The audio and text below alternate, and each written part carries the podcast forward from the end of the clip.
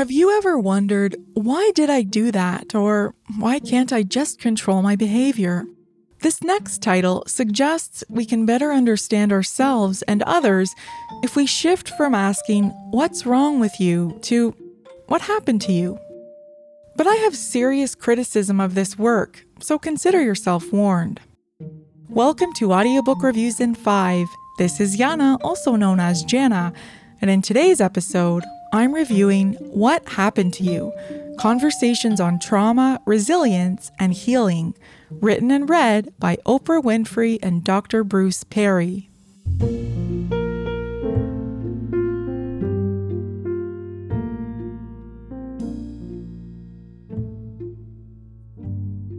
What Happened to You is the latest popular psychology book examining the relationship between trauma and behavioral patterns that many of us struggle to understand in ourselves and others.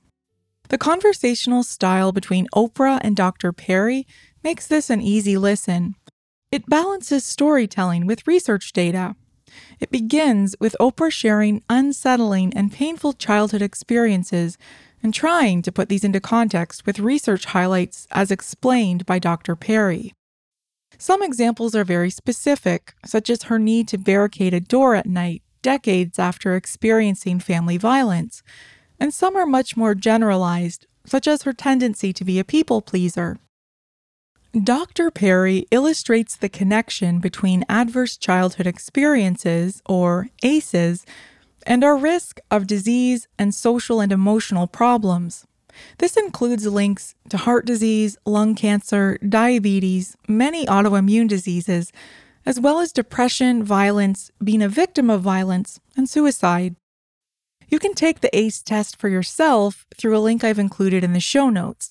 But Dr. Perry is quick to point out that a high score isn't a guarantee of negative outcomes, it simply puts you at a higher risk.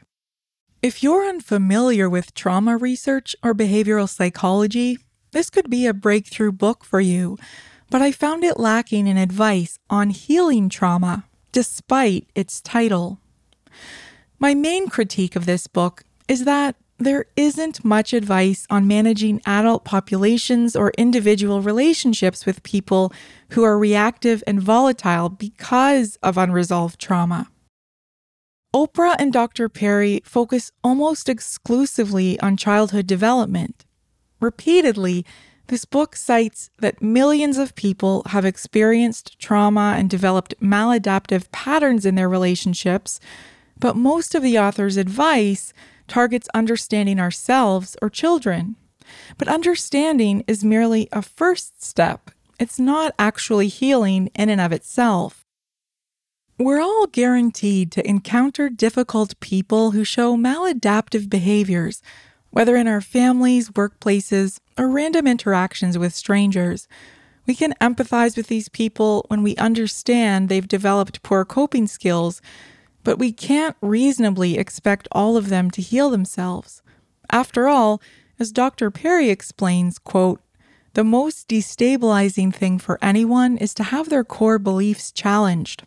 As psychologist Virginia Satir puts it, we feel better with the certainty of misery than the misery of uncertainty. Good or bad, we're attracted to things that are familiar. Unquote. If you've ever had to distance yourself from an emotionally volatile or even violent loved one, you know how painful this can be. No matter how well you understand that their inappropriate behavior is a result of unhealed trauma, only they can initiate changing that behavior, and it takes a sustained effort on their part, as well as the support of others. But Oprah and Dr. Perry don't discuss how these individuals sometimes remain a real threat to others, no matter how well their trauma is understood. So, as much as I feel for those with maladaptive behaviors, I'm still left with my crude solution of creating distance from these people and limiting contact with them for my own mental health and physical safety. But is this really the best solution? This book doesn't have much to say about that. What do you think? I'd love to hear your insights on this topic. And in the spirit of Oprah, let's spark a conversation about this. Message me on my social media channels linked in the show notes. Finally, consider the scale of maladaptive behavior implicated in chronic substance abuse and illness, incarceration, and other social problems.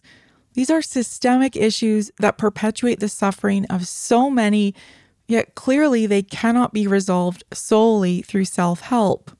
This book touches on the research that shows relationships and connectedness have the power to counterbalance adversity, yet there's few examples of what this looks like. Oprah Winfrey's name on a book cover guarantees it will sell millions of copies, but I'm not convinced this book offers new insights or advice. It's a compelling summary of well established research findings in a conversational format. Fair enough and maybe my expectations were too high. That said, I'd recommend this title to anyone interested in understanding the impacts of trauma in childhood and its implications for health. And if you're new to this topic, it's worth a listen.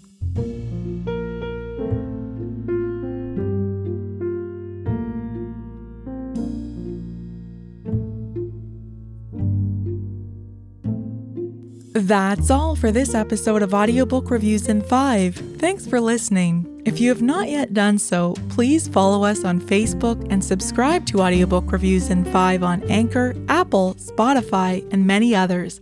By subscribing, you help increase the profile of this podcast and chances of other listeners finding it. I look forward to checking in with you all again soon. Please stay safe and be well.